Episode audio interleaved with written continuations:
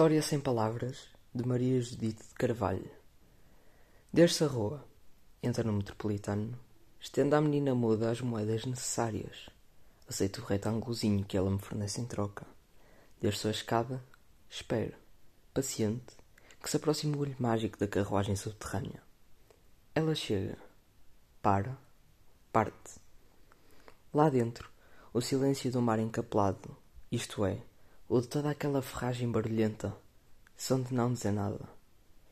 Na minha paragem saio, subo as escadas do formigueiro ou do túnel de toupeiras por onde andei, e sigo pela rua fora.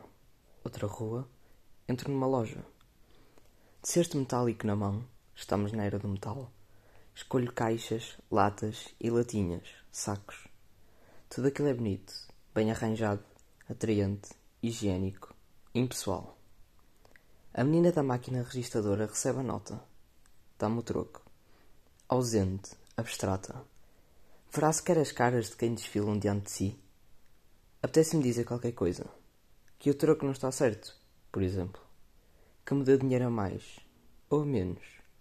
Mas não digo nada. As máquinas sabem o que fazem. As meninas das máquinas também. Tenho, de repente, Saudades do bilhete de não sei quantos tostões que dentro de alguns anos deixará de se pedir em elétricos e autocarros a um funcionário com cara de poucos amigos, do merceeiro que não se perguntará mais como estamos nós de saúde, e a família, pois claro. Saudades do tempo das palavras, às vezes insignificativas, de acordo, mas palavras.